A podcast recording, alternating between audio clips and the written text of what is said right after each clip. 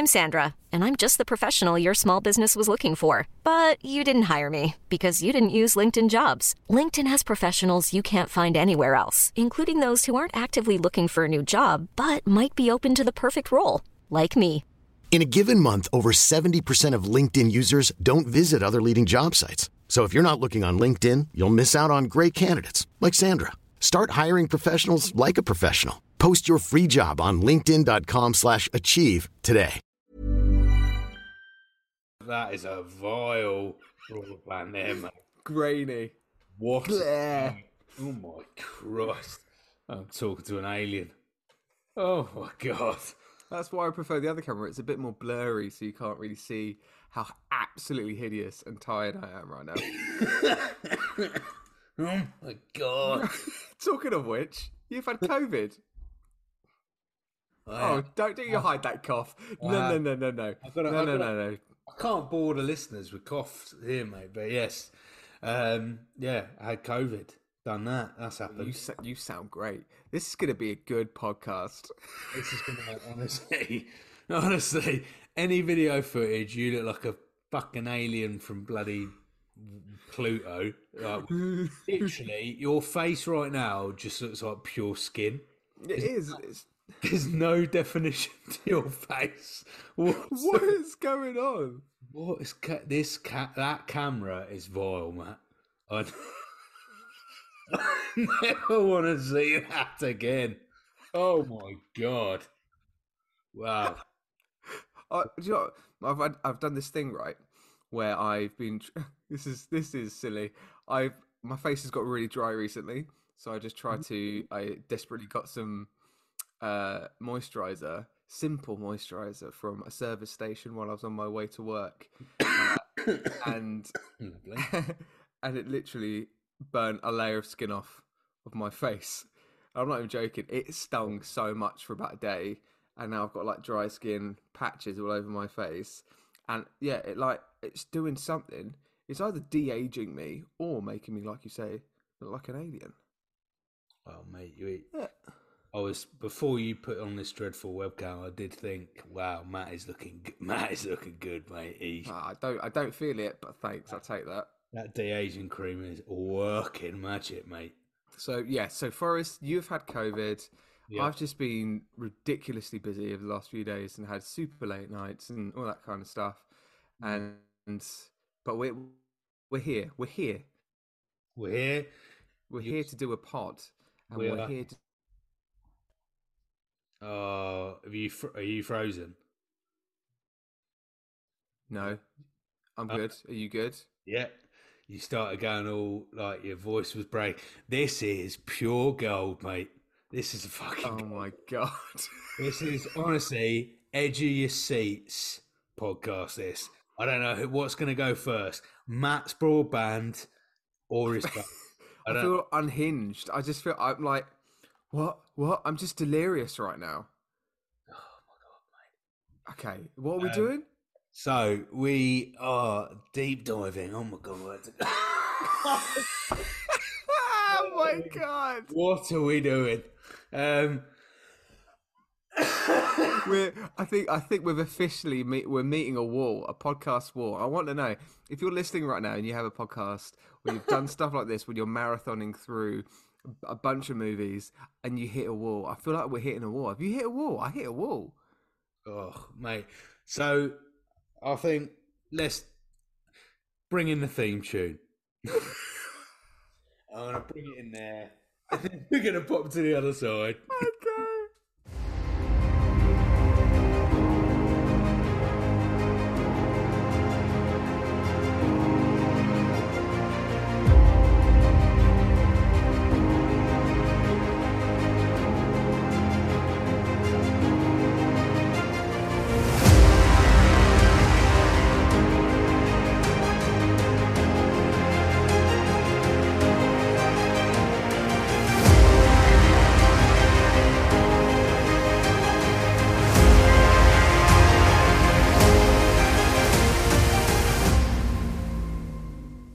So we're just stumbling our way through this, my friend.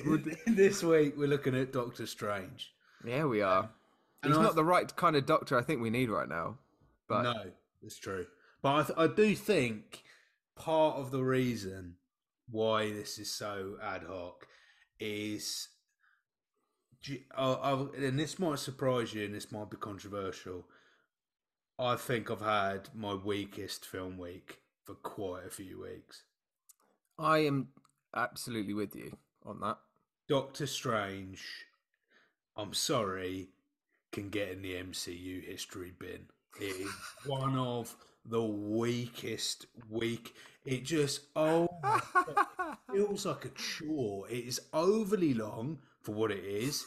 It's massively outside of the, for good reasons, and we'll explore it, but it goes well outside of the MCU, bearing in mind where we're at in terms of the phase. It brings, it starts, for me, in the best vein possible. I quite like it. I think it starts in a Deadpool fashion, dark fashion. And then it just it almost caricatures and ridicules itself, and then it just deteriorates into an utter bore fest in my view. I'm with you on that 100%. It is a bit of a fumbled. I'd say it's a fumbled origin story. The first part of the movie, in terms of like the car crash and him, being paralyzing his hands and trying to, rehab his hands, and he can't ever be the same doctor that he is, the amazing surgeon that he is and was. And it's just a fumbled story. It doesn't read very well. There are some good moments.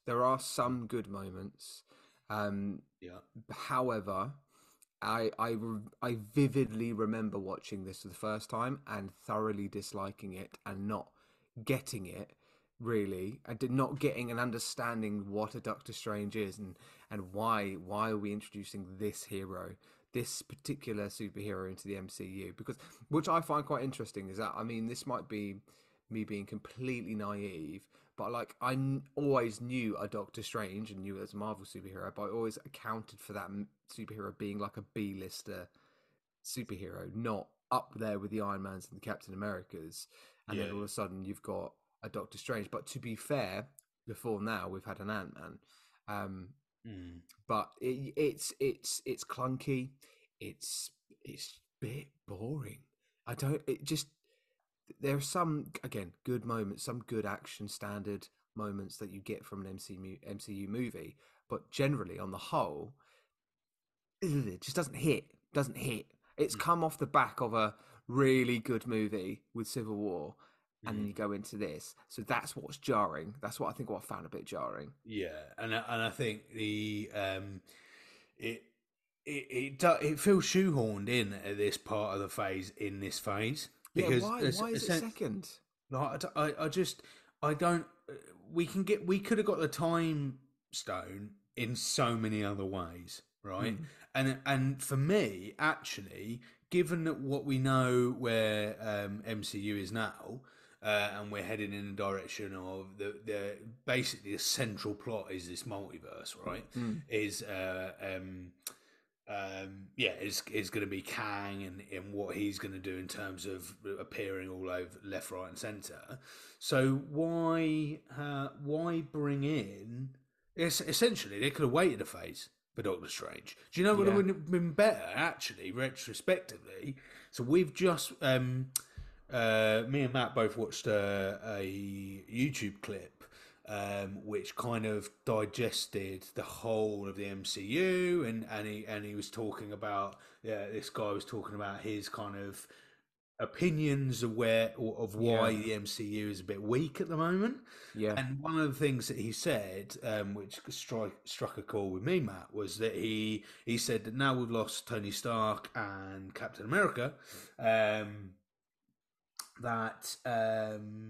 we've lost two central figures. Yeah. Now, what actually might have been quite nice is we had Doctor Strange and Spider-Man, right? In the newest Spider-Man film, we had them two paired up quite nicely. What I would propose is that actually Captain America, Doctor Strange should have appeared in phase 3, so that we would have had what phase two. Are we in now? Phase 4. We're in phase 3. So he should have appeared in phase 4 because what would have happened is we would have lost Iron Man, lost Captain America, but gained Doctor Strange to be a parental figure for Spider-Man in time for their film. So you're thinking that actually there should have been that through line, throughout, where no, it's not Iron Man that's the father figure, it's Doctor Strange. Yeah, or he just loses Iron Man, so Iron Man is replaced by Doctor. It doesn't even have to be a father figure. Maybe Doctor Strange isn't the type of character who would be. Yeah, but he's that that natural figure who would then turn move into leading the MCU. So you've got that that two minds going against each other.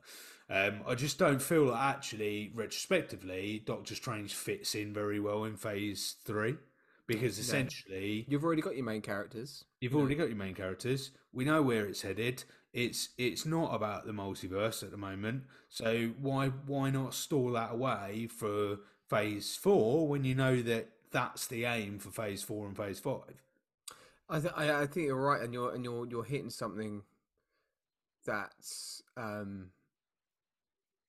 a thought process that's probably thought by many other MCU fans as well. And just to kind of reference that kind of video, so it's a 28-minute YouTube clip by Movie Overload. So check that out. Well, I tell you what we'll do, we'll put a link of that on our Instagram so you can have a look at it. It is a really great watch, and it hits very very clear things that I think are happening in the MCU, and it is titled Why the MCU is Falling Apart.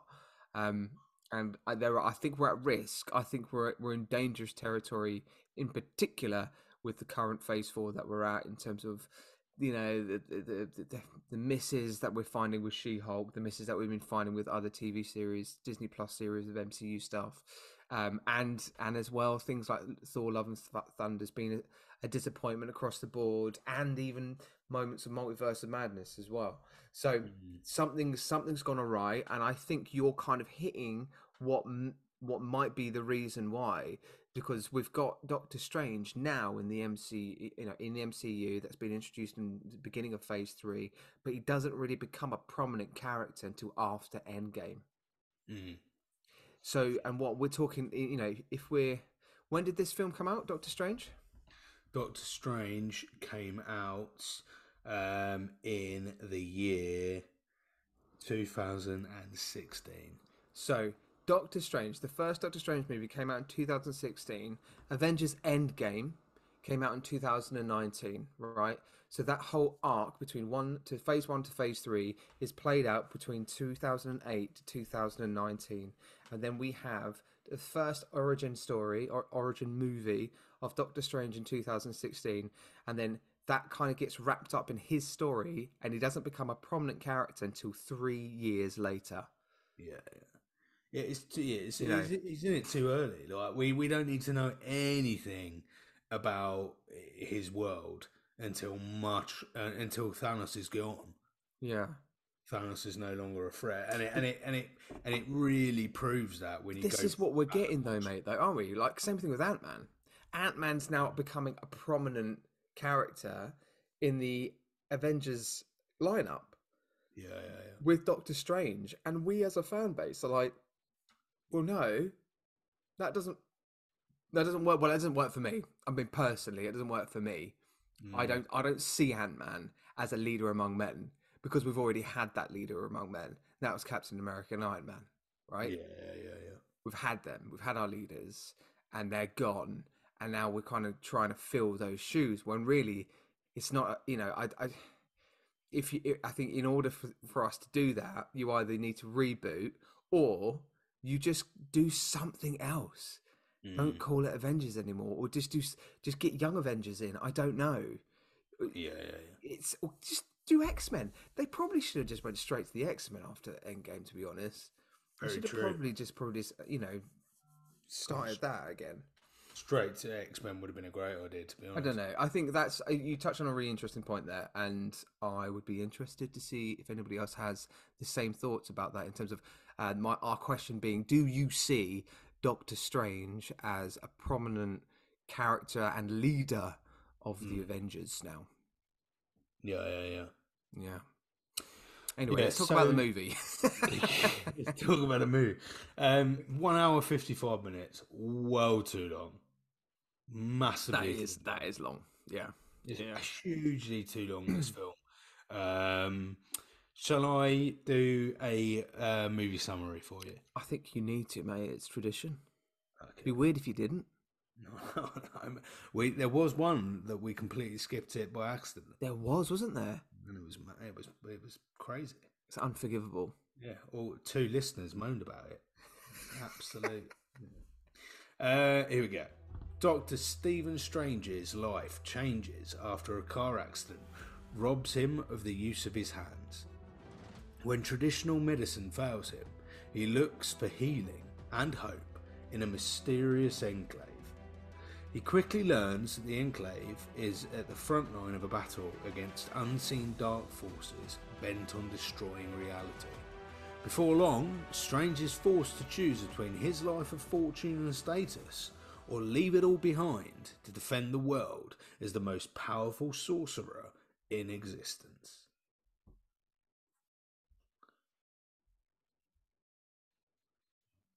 Well... Sorry, it took me ages to unmute myself then. I was just doing my usual, because every time you do, sorry, this little backstage thing for you, dear listener, is that whenever Forrest does the summary, I then use that as an opportunity for me to quick bit of kind of recap research. So I kind of get up the cast on my screen, get my notes up just in case I forget to get it out. So I always use that moment as a kind of prompt for me, and that took just a little bit too long. And I forgot to unmute myself there for the delay. That's all right. Anyway, shut up, Matt. That's an explanation there, bud. Yeah, sorry. It's fine. Again, self-explanatory. It's not dramatic, is it? It's not. Doesn't pack a punch. It's not throwing out all the kind of stops in terms of this is gonna be an amazing blockbuster movie with high flying punch at the back. No, maybe to the credit of the movie, it's kind of bringing in a different genre, isn't it? The mystic arts, a mythical kind of element now into the MCU, an outer worldly, multiversal kind of view, which is now. I think this is the thing. I actually quite enjoyed Multiverse of Madness. The whole multiversal concept in Marvel genuinely is very exciting for me. But it just doesn't hit right in that first act. So we kind of see, Stephen Strange being this kind of cocky. Is it physician? Is that his name? Is that what he is? A physician. A physician. Yeah. Physician. Physician. And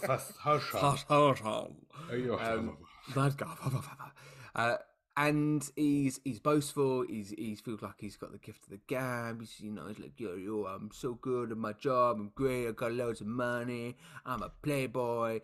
And then he gets humbled very quickly. Why does he have an American accent? That's really interesting that you say that, because when I watched it the first time, I was really thrown by his American accent. What? I don't know. Why does he have an American? Do we ever find out why? Where he's from? Why he has an American? Because they're in England, right? No, they're in New York, aren't they? Are they? Yeah. Okay. I'm pretty sure that's the first. Yeah, everyone around him is English.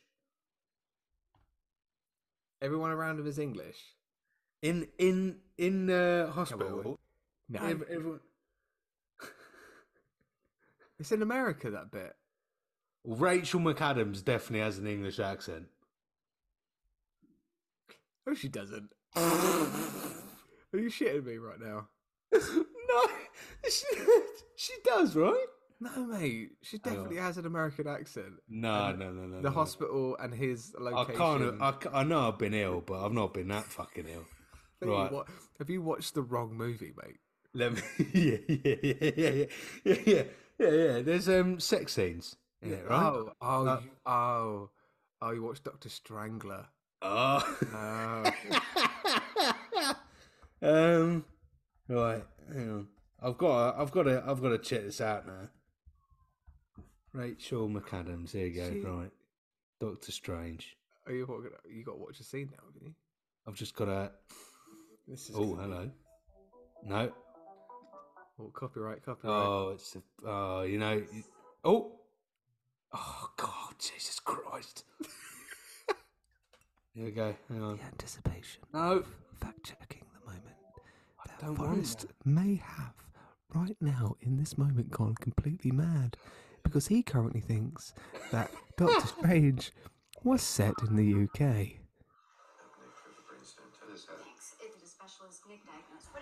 Yeah, she's definitely American.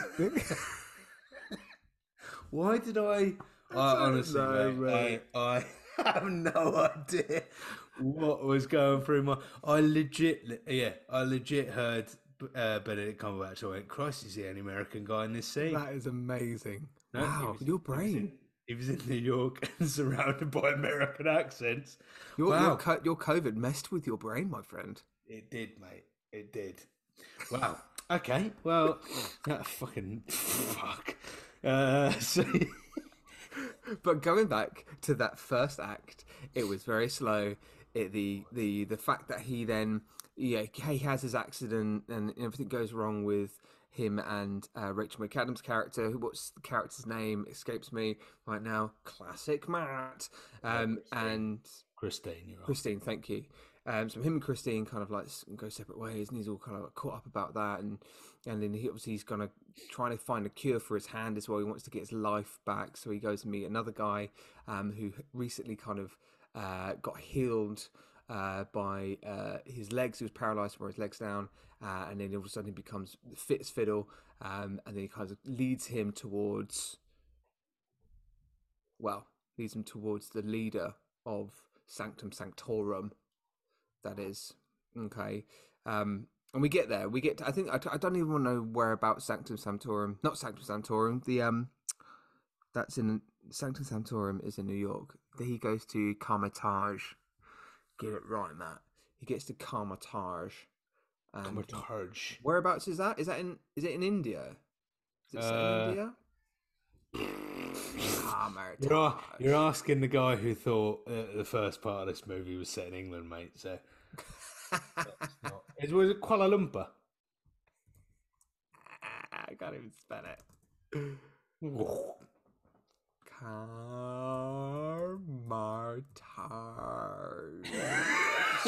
Kamar-Taj, Nepal. Lovely part. There you go. That is Doctor Strange's origin story, and it's in Tibet, from Tibet to Nepal, apparently. I don't know. Somewhere around there. Is that a Robin song? From Tibet to Nepal, and I go in and everything for you. You've got to sing that out to us now later. Oh, mate. That's the song you have to play it to. Yeah, we get there, and then he kind of goes into his origin story. It doesn't get the only moment that pricked my ears was the moment where we meet the then leader of the Mystic Arts, that is played by Tilda Swinton. Tilda Swinton, yeah. Good. I was looking at you going, please Tilda? Tell me I'm right. And the moment she kind of places her thumb on Doctor Strange's, on Benedict's head. Whoa. I'm glad you transports him through all the planes and the multiverses, and then he goes through the mirror dimension and all that kind of stuff. Then that is the one moment where I'm like, oh, okay. This is cool, because then you're seeing that kind of next level thing, this outer worldly kind of space where Doctor Strange is known for, And that's where it's, the reason why this character is in the MCU is so it can take its, it can take the MCU to different stories, to multiversal stories and outerworldly stuff. So it was interesting for that moment for me. But like, again, from that moment, then he then has to learn to be Doctor Strange and has to learn how to use the mystic arts. And it's just a bit slow. It's just a bit slow. The, I was watching a YouTube video about this not an hour ago, and one YouTuber mentioned about there's a comparison between this origin story and Batman Begins. Oh, really? Because obviously they both go to faraway places from their home to then learn about this kind of, not mystic arts, but this kind of ancient way of teaching and a way of becoming this new person. And in Batman Begins, you have way more time in that origin sphere where he's trying to figure out how to be a Batman, or to use those skills and stuff. I'm trying to think who Liam Neeson's character in Batman Begins, Raj Al Ghul, I think his name. And Raj Al Ghul teaches him everything he knows, but that becomes then the premise of him becoming the villain in that story. So yeah. Kind of, again, like Iron Man 1. Going back to our guy, Kevin Bridges. Jeff Bridges. Kevin Bridges. But Obadiah and Tony Stark, right? So you got that kind of like father figure, but and it turns against you because you've become now the leader of the pack. Effectively, you've outwitted the teacher, and there's none of that. There's obviously there is just another guy who's a part of the Mystic Arts tribe, and Doctor Strange that goes bad. And that steals a couple of pages from a mystic book and goes, I'm gonna take this and, serve the dark arts and serve Dormammu, who's this other part of the dark plane. I think might be another issue with this film, I think, actually whilst you were talking about it, is that there is almost no one in the film who is a fully fledged good character. Like, and by good, I don't mean like shit quality. What I mean is there is no positive character in this. So, like, even the Ancient One, right? Yeah. There is a lot of baggage there, and we're not really sure whether we trust her or what her motives are. You got Mordo, who literally turns bad. Yeah, that's the only plot that I buy into. Yeah, when he kind of turns on his partner effectively, because you can kind of use it as a kind of Starsky and Hutch situation. Like, they're both coming up at the, he's coming to his space and he's like, no, I'm the guy that knows everything, and then Doctor Strange is at the same level as Mordo, and then they end up kind of Mordo. I don't know. Mordo, they end up, because I feel like it's a Lord of the Rings character. It's not. They end up being together, doing a lot of things together, and they start. He starts seeing the fact that actually he's gonna surpass me. And then he turns on him and they backstab. Classic story, right? It's a classic kind of story. So I bought that. Mm. But he's not the main antagonist, is he? No. Mads Mikkelsen. I feel like we didn't need it. No, we didn't need this film, Matt. I got to be honest, mate. I got to be brutally honest. It's absolute fucking shit. Thanks for watching for the next episode of Dr. Debbie Hero Podcast. See you later. Yeah. It's shit. I've sat on the sidelines for too long, Matt. It's absolutely. This did not entertain my COVID thirst. I'll tell you that, mate. Jesus Christ. So yeah, it's just no story you can fully get behind. It's very one-dimensional. Ironically.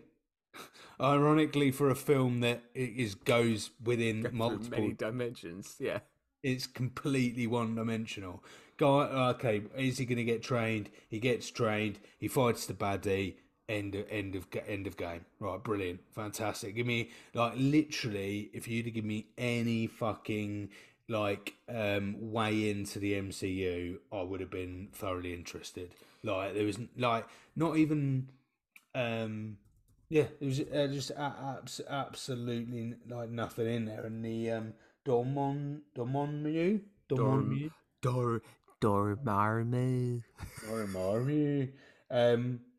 I did think that his face looked like a mix of Ultron and Thanos.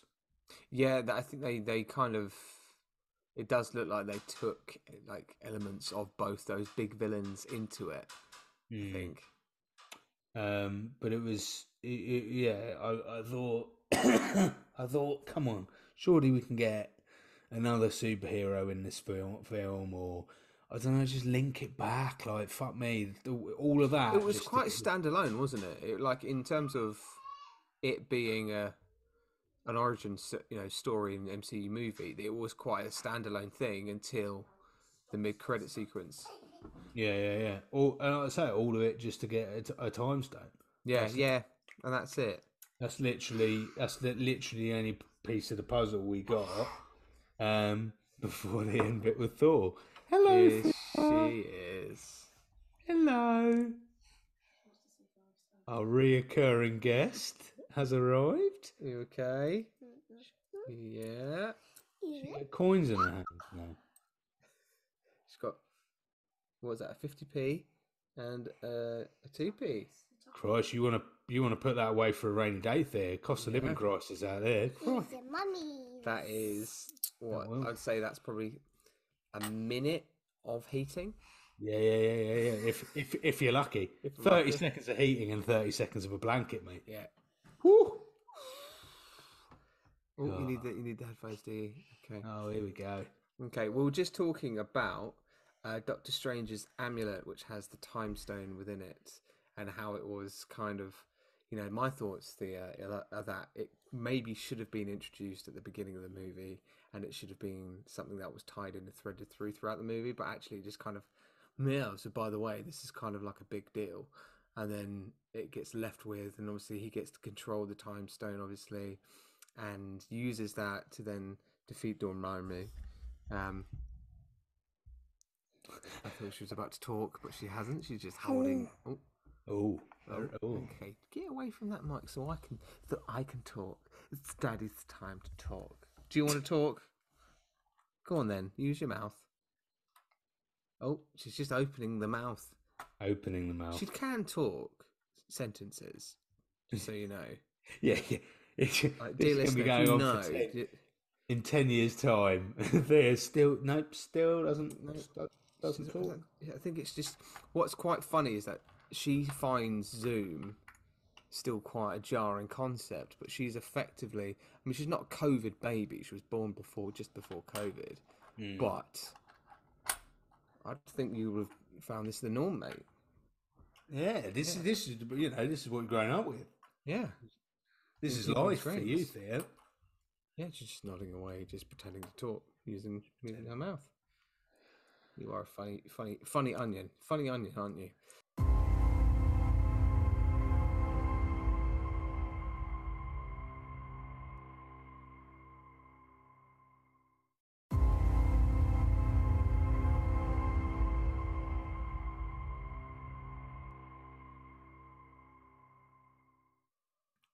Yeah, I think We haven't mentioned Wong yet. Do you know what? I'm looking at his little photo. Of Benedict Wong in front of me. Yes, I think probably one of, if not the redeeming feature of this film is that we get introduced to arguably one of the finest characters in the MCU. And what I loved was seeing him in his first film, because the journey of Wong, having just seen him in an episode of She-Hulk, to... It's amazing, isn't it? Oh, amazing. He's a completely different character. He's completely... But not only that, but the actor has lost a lot of weight. Yeah. He's lost a lot of weight. So the actor's changed quite drastically. But they have definitely taken fans' love of his comedy, the character, yeah, and his character, yeah, and made him that. I thought his introduction in this film was amazing as well, Matt. So I jotted it down. So he introduces himself, and Doctor Strange says, "Just Wong," and he goes like Adele. Yeah. And then there's this reoccurring joke where he says like one word, like it's amazing. I thought that was very funny. It's good. He definitely brings a different shade into the the picture with the characters and him being a because he's not really. It's not like he's not a comedic character, is he? But he brings in something new and something engaging as well. And obviously, at the end of the movie, he does a lot of heroic stuff in terms of the battle at the end, and Doctor Strange effectively saves his life, because we do see him die effectively in the last act of the movie, and then kind of changes time, using time stone to go back and to redo that moment. Yeah, I think if you look at Wong from Doctor Strange to Wong, who we've just seen in She-Hulk, it is a completely different character. Completely. 100%. A big fan though. Definitely. All the better for the changes that they've done with Wong. Love that. Mm-hmm. If I've got to be entirely honest, Matt, I think for the bulk of the film, that's me done, mate. Really? It's just so wow, so weak. It's so like it just feels like one scene throughout. You're just a bit like, okay, he's gonna go, he's gonna get trained. We're gonna watch his training process. He picks up a book and learns about all the book. Oh wow, well done! And then the Ancient One dies. Oh no! And then is it obvious that he's going to be the new Sorcerer Supreme? Yes, of course he is, because who the fuck else would be in this film? No one. So what else are we going to watch? Doctor Strange suddenly kicks ass, having been there for a minuscule amount of time compared to the umpteen other people we see around Doctor Strange, who we never meet, by the way, in that compound. We see loads of people, and we only ever see Doctor Strange, Mordo, and the Ancient One. With this movie, you get all of the obvious, basic things you get from an origin story. You get the all right, Teej, all right, babes. So you get the location, you get the idea of what the origins of the powers that he gets. You get to see him being taught these powers, using the powers, getting his secret weapon, which is effectively the time stone, or you can argue that the cloak is a secret weapon as well. He gets that, and then he gets to work with people who he is taught with. They betray him, and then he defeats the antagonist at the end of it all. Mm. Yeah, that's it. That is it. That's literally it, really, isn't it? In a nutshell. It is, and not a sight of Ant-Man, not a sight of. Well, no, this is it. No thread through of any other MCU movie until the end credit sequences. Yeah, in the weirdest way possible. Yeah, and it doesn't really do anything. Like, so he's randomly with Thor, and then it's all about Loki, a threat to Earth. Allow me to help you. So hiring for your small business? If you're not looking for professionals on LinkedIn, you're looking in the wrong place. That's like looking for your car keys in a fish tank. LinkedIn helps you hire professionals you can't find anywhere else, even those who aren't actively searching for a new job but might be open to the perfect role. In a given month, over 70% of LinkedIn users don't even visit other leading job sites. So start looking in the right place. With LinkedIn, you can hire professionals like a professional. Post your free job on linkedin.com/achieve today. Millions of people have lost weight with personalized plans from Noom, like Evan, who can't stand salads and still lost 50 pounds. Salads generally for most people are the easy button, right? For me, that wasn't an option. I never really was a salad guy. That's just not who I am. But Noom worked for me. Get your personalized plan today at Noom.com. Real Noom user compensated to provide their story. In 4 weeks, the typical Noom user can expect to lose 1 to 2 pounds per week. Individual results may vary.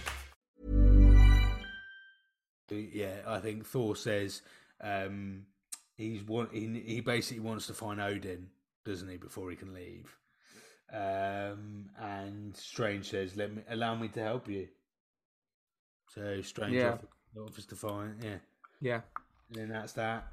And then the end credit scene, we see Mordo turn bad. Yeah, and then that's it, because he goes to the other guy who was cured with the mystic arts with his legs. His name escapes me again, but and that's it. You see Mordo just then becoming fully bad, and then Jonathan Pangborn.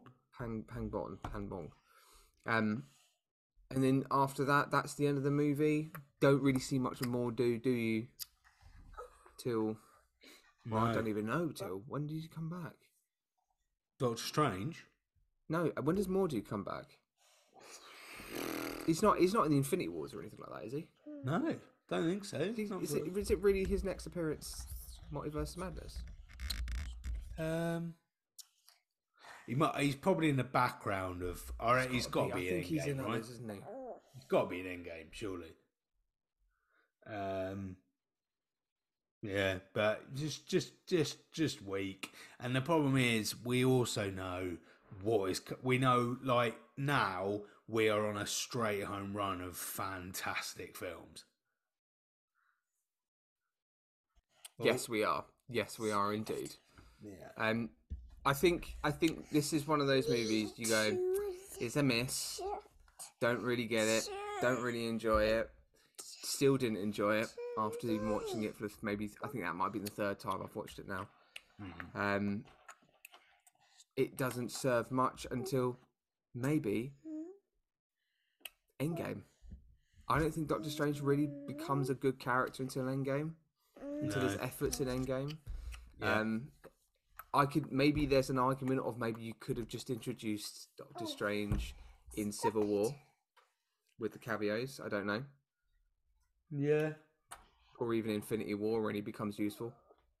Yeah, Infinity War, and then he just didn't need an origin. We don't need to know about any of this. I would have preferred to have known about the multiverse through Loki.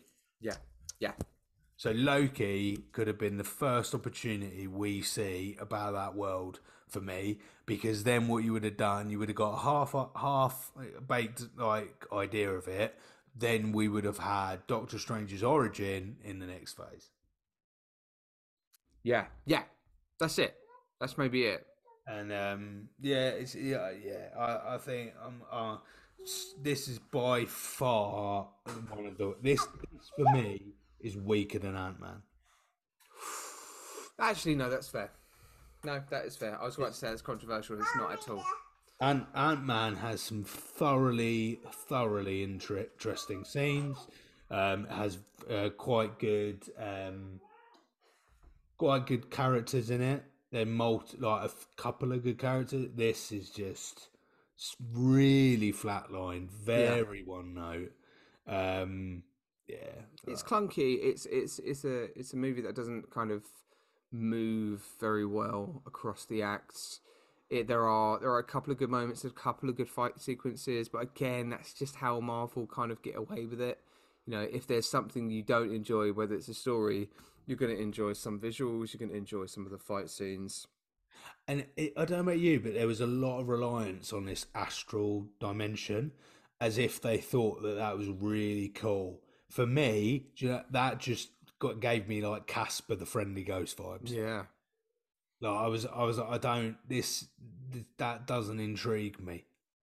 What because we kind of you touched on Ant-Man and Doctor Strange, both kind of are talking about another, using the quantum realm, going through all these different planes and dimensions. Their story and narratives are threaded quite closely together, not necessarily intertwined, but they're quite close together. And it feels like both of their first movies were quite a difficult movie to tell. But I think just going back to your point about Ant-Man being better as an origin movie than Doctor Strange, but that's because I think Ant-Man really played into the heist genre. Yes. Yeah, absolutely. Ant-Man had a really clear identity. Yeah. Really clear. Really clear. We go, yeah, heist comedy done. Mm. There you go. Try that. Serve that up. I could not define what film this is. No. It was really tricky just to even orientate yourself. Like a Karate Kid, like train, yeah, like Jedi stuff, but it's just done in a bad way. It's like it's done in a boring way. It's not even like, for me, for that to work, I would have had to have met a lot of other characters in that compound. Mm. I would have had to have met a lot of, seen a lot of failed sorcerers for a bit of comedy. Yeah. Seen a lot of sorcerers who, have very, very specific reasons for being there. I would have just needed to have known more about the training base. Whereas what we had was the training base was almost like a secondary character, when actually it was, it was the main set. It was the main location. I think that's it. And we're kind of, again, just harking it back to kind of Batman Begins. Batman Begins spent a load more time in that space where he was training and he was learning, and you got to know more about the character, more about the narratives and the people around him, and that played into the final acts. Nothing like that was done with Doctor Strange. It was just very quick. He's learned everything. Great. He's fantastic. He's Doctor Strange. He's learned everything we need to do. Great. He's going to defeat bad guys. Defeat the bad guy. He's got the time stone. Okay, now he's an Avenger. Yeah. That's it. So yeah, I think just to wrap up very quickly then, with some performances, which ones did you dislike? Which ones did you like, if any? Benedict Wong. I liked. I thought Tilda was good. I just don't think the writing of the character was that interesting. Mm. Didn't really buy into the fact the character's name is the Ancient One, but nothing really is kind of like told much about what the Ancient One is and how do they come to be, and there wasn't many layers or context played into it. It was just like, this is the Ancient One. Okay, cool. They're a big deal. All right, fine. Yeah, that's it. Yeah. Mm. Mordo, big fan. Mordo was good. You're so... Oh my God. It was... Yours is so not... I mean, this has got to be your least favourite MCU movie of all time so far, right? I was met the bottom. So bored. Bored watching it. I was bored watching it. I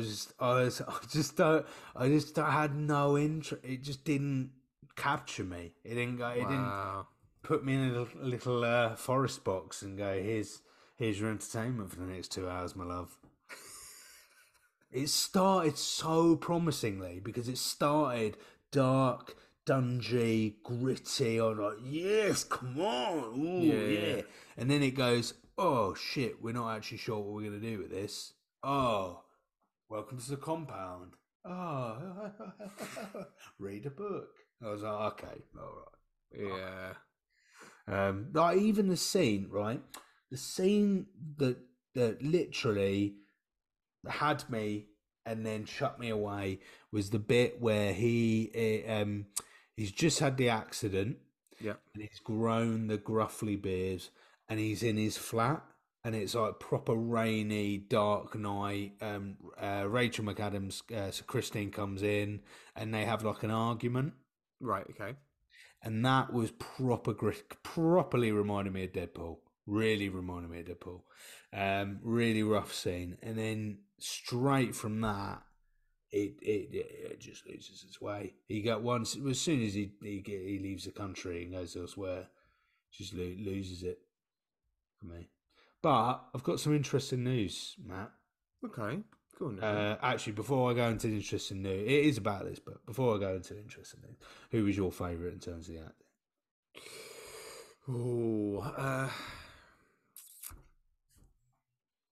It's a weird one. I do rate Benedict Cumberbatch as an actor, and I do think he's a very great actor. Actually, he's a superb actor. So I'm gonna say Doctor Strange as the best role, but not because of the scripts, but I just think he did the absolute best he could with it. To be fair.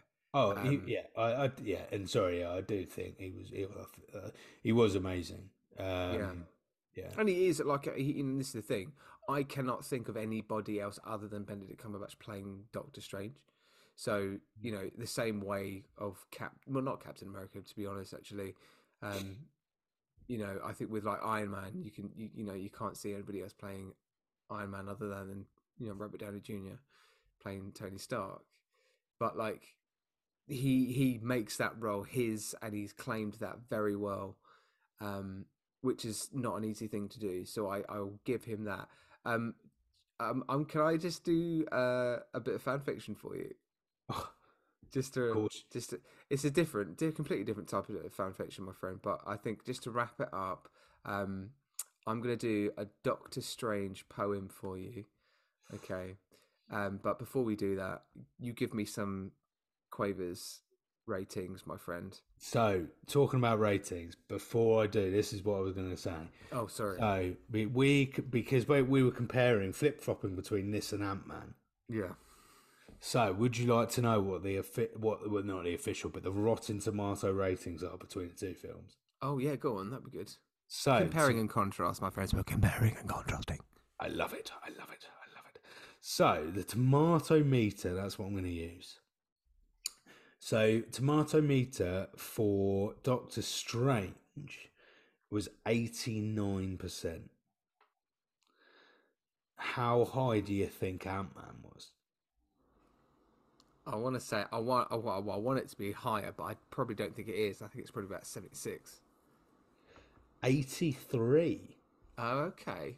So reasonably close.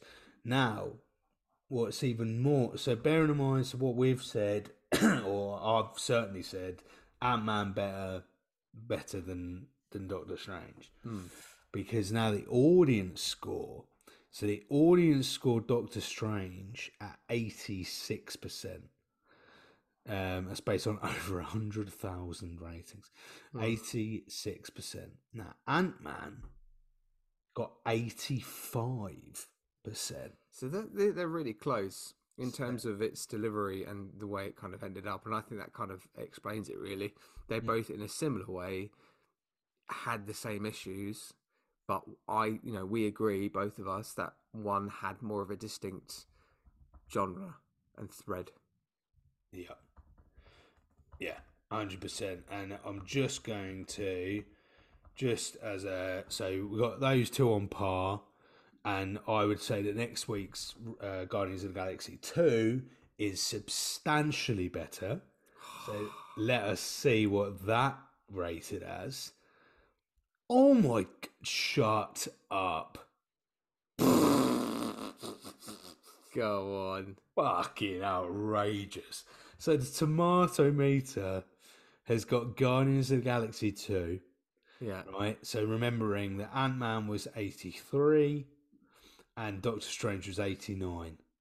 Okay. Guardians of the Galaxy, apparently, tomato meter, 85. Oh. No. You love it, don't you? Yeah.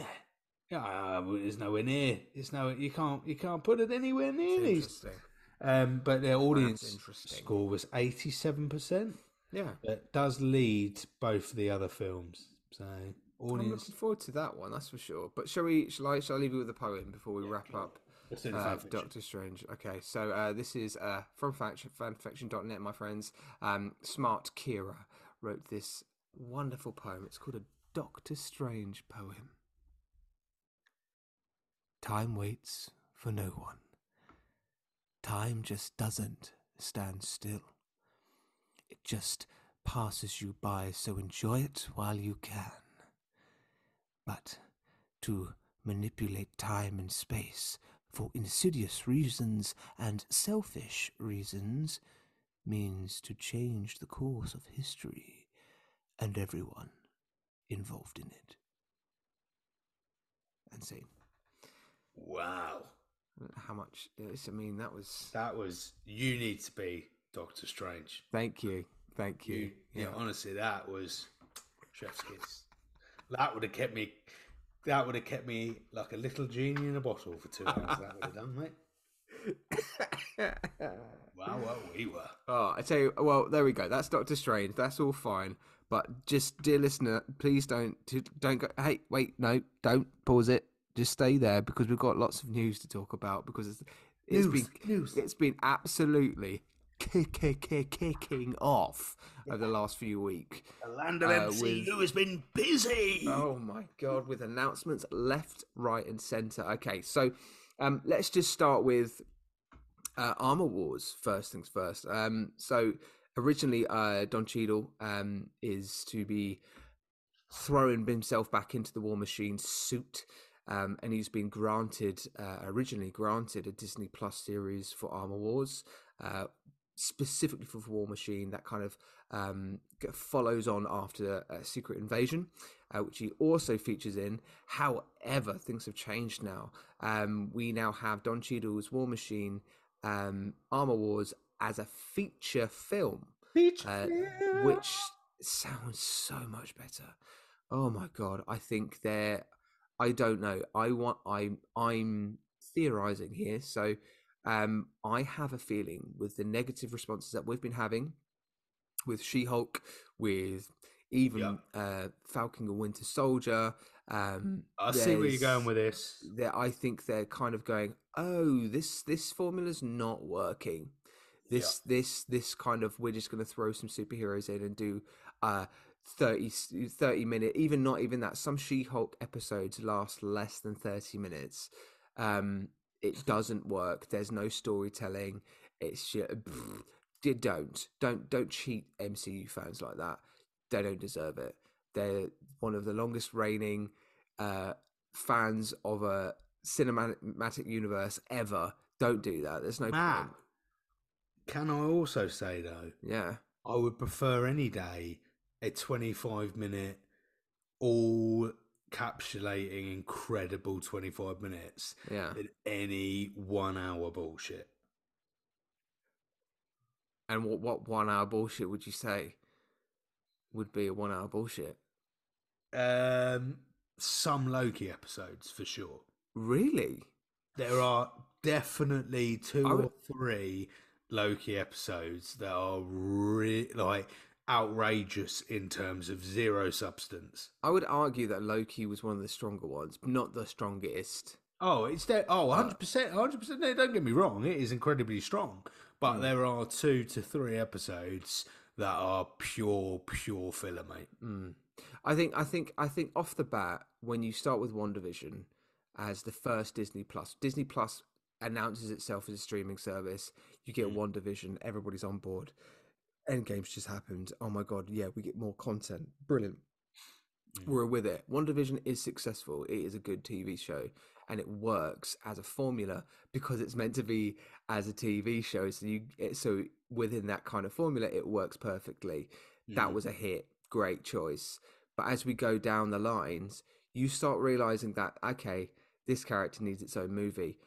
Like, as much as I keep raving about Moon Knight, it is a good TV series, but there are faults within it, and I still feel like it would have been better as a movie. To introduce the character. I thought Hawkeye was incredible and worked as a TV series. I don't. I think I mean, I really liked the introduction of new Hawkeye. Whose name again escapes me. Is it Hailee? We are both incredible. Oh my God! It's not Florence Pugh, that's for sure. Not... my favourite Florence Pugh. Kate Bishop. Kate Bishop. That's it.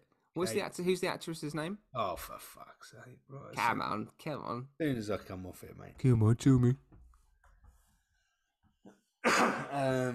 Kate Bishop is played by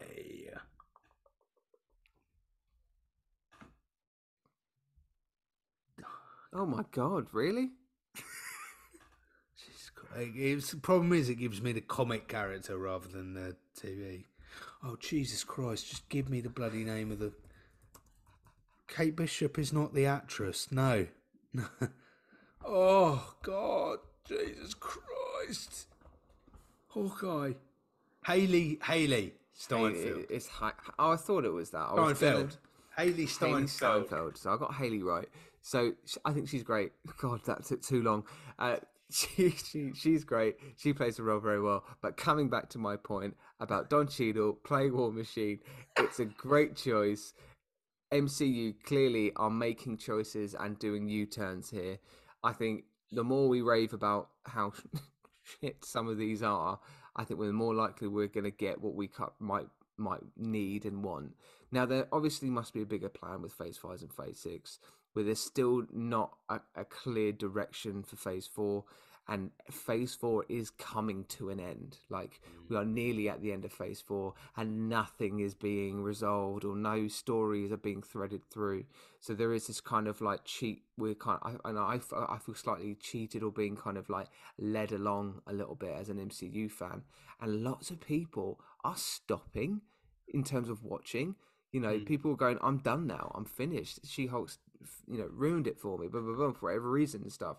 Now, there are, you know, again, we've said it previously, Tatia Maslany is a fantastic actress. She does absolutely brilliantly what she's given in terms of script, text, performance is brilliant, fine. But there are fundamental issues with She-Hulk. And I think in terms of the way that it's kind of being played, in terms of some of those standalone episodes, some episodes just don't move at all and don't further anything. But again, some of these TV shows aren't playing to the main thread of what an MCU cinematic universe movie should be. There should always be a tie-in to either the previous movie or to the next main thread, whether that might be the next main villain, Thanos, all that kind of stuff. We need that kind of thread. That's what worked. That was the golden thread. Why aren't they just doing that again? I don't get it. But arguably, Matt, we're looking at Doctor Strange. They didn't always do it, mate. No, but that's true. But like equally, it's just so more apparent at the moment. Maybe because we've just got so much more content. I don't know. I'm really hoping that they've got a bigger plan. It'll be fine. I'm gonna be in defence of She-Hulk, and I am in defence of She-Hulk. Now I have a clear. Have you watched? You've watched them, haven't you? Yeah, I've watched all of them. I've watched this week's, and I'm a fan. I think my personal gripe with MCU films has been there is a formula and a specific formula which. Sometimes the formulaic process of an MCU film can get in the way of an MCU film. Mm. So sometimes, as we found with Iron Man 2, the idea that there always has to be a villain sometimes gets in the way of a really cool plot. Right, so Iron Man 2, we had the plot about Justin Hammer and Hammer Industries, and two really different kind of science approaches, and the government-led, independent-led, blah blah blah, really got in the way. That was great, but what got in the way was the need for a villain. That villain felt like a side plot, felt irrelevant, and this formulaic process for an MCU film always got to have a really clear villain, got to have a lovely little fight, end up with a superhero winning, brilliant, fantastic, and there is a place for that, and lots of places for that, and should be all over the films. A TV series by its very right provides Marvel with a medium in order to try something different. Mm-hmm. Now, one of the main gripes of She-Hulk is that we haven't had a clear villain. There's not a clear threat or a clear thread into the MCU. But the whole point of She-Hulk is it's actively against that. It's not trying to be a regular MCU film. It's not even a film. And we are we're bringing in new audiences. We're bringing it naturally. It will bring in new audiences because it is catering for a completely different audience. Mm-hmm. One of the reasons why Doctor Strange griped me so badly was that it was trying to. It very much felt like this could have actually been an R-rated film. Doctor Strange's energy at the beginning of the film lent itself to him being, fuck you, fuck this world, rah, and actually Doctor Strange becoming the villain and us having a completely different vision of this character, right? That it absolutely lent itself to that, and then had to go into the no, we've got to keep to the formula, we've got to keep to the fact that this is a family friendly, child friendly film, and then we're going to go, oh, okay, we've got to find Doctor Strange. Oh, he is a positive guy, even though he's not. And no one really likes him in his real life, and none of his co-workers. They thought he was an incredible worker, like employee, but personality of a twat. And She-Hulk is amazing at having a central female, very feminine heavy plots, and no clear villain, because why should there be? The whole point of She-Hulk is we're seeing this person who's been shot out of her lawyer job into a half-baked superhero world that she doesn't want to be part of. So it makes entire sense that she wouldn't have a clear villain and she wouldn't have that type of an arc, because it would go against the very nature of the character they've started to build. Anyway, I'm going to get off my stall. Interesting. And that's... No, it's interesting. They're also, they're also trying to bring in new audiences as well with these kind of TV series, and that is the premise of that, isn't it? It is, again, really important to have female-led representation in that kind of regard as well. I just would be, maybe for me, I'd like to see that on the big screen. Mm. And maybe I'm trying to adjust to see MCU in a TV series format. That I think there is. I mean, I can't not say that there's not script issues with She-Hulk. There are script issues with She-Hulk. Oh, 100. Do you think, out of curiosity, Matt, do you think you would have the same issues if it was released as a TV series but released in the same in a Netflix style, so all of the episodes were available? Maybe so, because then you can binge through it, and you can just maybe try and find that thread through. Mate, that's true. When this is the thing, if you think of the Netflix series of Jessica Jones, brilliant, fantastic series, female-led, Marvel show, not tied into the MCU, and even the Daredevil Netflix series, it's just incredible. Dear listener, if you haven't seen the Daredevil Netflix series before we get Daredevil introduced into the MCU again, watch it. It hits very differently, and this is another thing in terms of backlash of She-Hulk, which is unfortunate, is that a lot of diehard Daredevil fans from the Netflix series are kind of hitting out in the fact that we're going to get a sanitized version of Daredevil, effectively, that's going to be for a family-friendly audience, played by the same character, same actor. Which will, I think we'll still get great performances out of Charlie, I think his name is, who plays the role. I think we'll be fine, but equally, they're just changing Armor Wars to his feature film. I think already is a good choice. Mm. Yeah.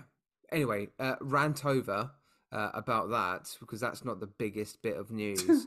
We've got also this week, today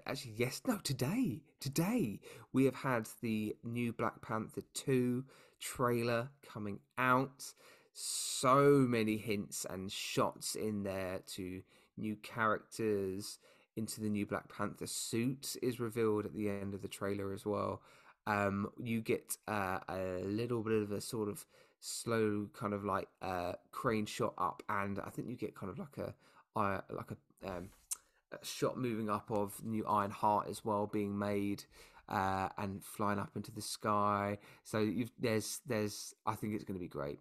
It's going to be emotional. I think it's going to play and hit hard. I think they're really there's a shot. I think it's Yuri. Is it Yuri? The character Suri, isn't it? Suri. And where she's crying, like really crying, and I'm like, I wonder whether we're gonna see Chadwick's Black Panther as Black Panther die in a fight scene or something. Oh, okay. I don't know. But like, you know, it's going to be emotional. You know, it's going to be passionate.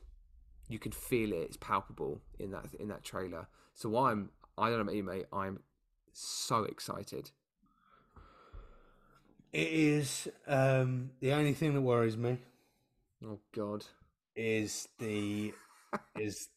Have you heard about the film length? No, go on. So Black Panther 2 is going to be the second longest film in the entire MCU. So you're talking about at least 2.5 hours? Yeah. They released the running time. Do you want to know what the running time is? I do indeed. I'm desperate. And this really concerns me. So 2 hours, 41 minutes. Well, it's got to be good then. This is a problem, but very rarely the long ones are. It's 2 hours, 41 minutes. Civil War was long, mate. Civil War was long, but it was still good. Yeah, it still wasn't as good as bloody Winter Soldier and stuff, though, was it? That's your opinion. Yeah, that's true. This is true. Last week, mate.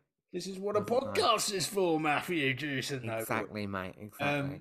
I don't know. 2 hours, 4. That is a long film. Endgame managed it because there are so many superheroes in it. I think maybe when it comes out, you and I should go and see it, and then we'll come back to yours and we'll do an immediate reaction. I'll throw it up on a little bonus episode. An immediately action bonus episode. Oh, a little bonus episode for you. Oh, don't try and seize me. Oh, talk about bonus. Huh? What gave me a big bonus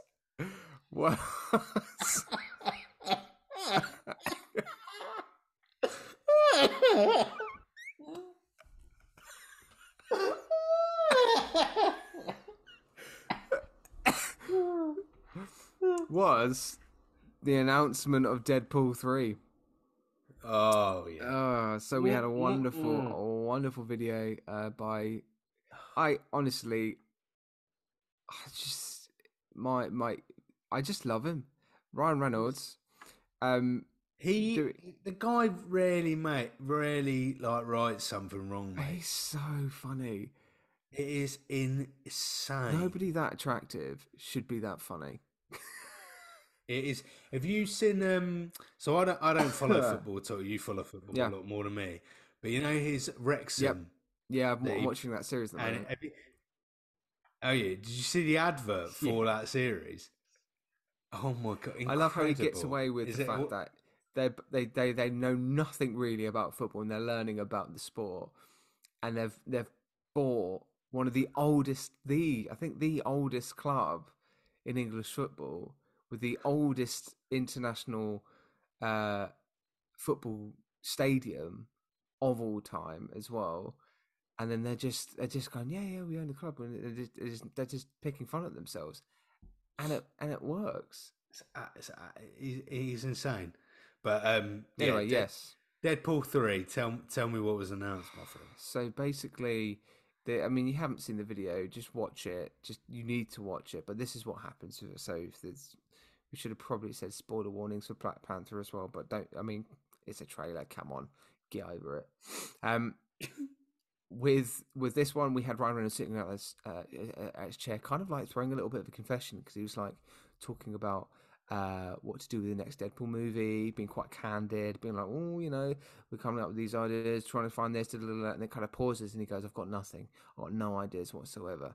And then you see behind him, behind his sofa, kind of a walk, what looks like, it took me a while to realise who it was until he started talking, but it was none other than Hugh Jackman, Wolverine, and where Ryan Reynolds just asked him the question about, hey Hugh, do you want to be in Deadpool 3 or something like that, and he says yeah sure whilst he's eating an apple walking up the stairs, and then we get to see the most remarkable logo I've ever seen. Oh my god, it's brilliant. Deadpool's little signature logo with a scratch in it, a Wolverine and scratch. I will always love you. Oh my god, it's genius. Genius, outrageously good. And then they did a follow-up video. Yeah, they did. They did a follow-up video where they answered people's questions, which was literally just basically they just muted what they were saying, played some music, over it. Oh my god, hang on. Oh, no, poor man. I mean, you okay? That's all COVID. It's COVID. Man. That's a horrendous one. Yes, and it's. I mean, yeah. So they kind of went to try and answer these questions. Obviously, they didn't. They played into it a little bit more. But the teasers are there. It's not coming until 2024, which is painful. Absolutely painful. But let's give them the time to make something beautiful. They're going to make some real magic. It's going to be absolutely sweet. Can't wait for that. Yeah, that's kind of, I think in terms of the news, that's kind of, that's the Marvel news. That's a Marvel update. No, Marvel update. That's an update. So to wrap up for us, my friend, Doctor Strange, how many bags are you giving it, my friend? I'm going to give it 10% of a bag. Whoa, you're not even giving it by... Oh, wow. I'm going to give it just under a quarter. Yeah. Okay, just under a quarter, yeah. Which is low. I think that's the lowest I've done it so far, I think, in terms of my bag ratings. Yeah. All right, well, what have we got next? Guardians of the Galaxy 2. Oh, my gosh. Do you know what? I mean, right now, this is like I just said at the beginning of this episode, we kind of hit the wall, but I think the wall was Doctor Strange because it was a hard watch for everybody. But with Guardians 2, we're going to go at it full throttle. It's going to be a great one. Do make sure you come and listen to us next week, okay? We're going to be doing Guardians of the Galaxy 2. I'm ready for a bit more of that. A little bit of that. Sorry, I'm just rubbing my fingers and my thumbs together, everybody, if that's just listening. Oh, there we go. Loving that explanation. It's the weirdest thing you could possibly be doing. Look at that. Gorgeous. Fantastic. Perfect. Well. And I will play out with singing once again.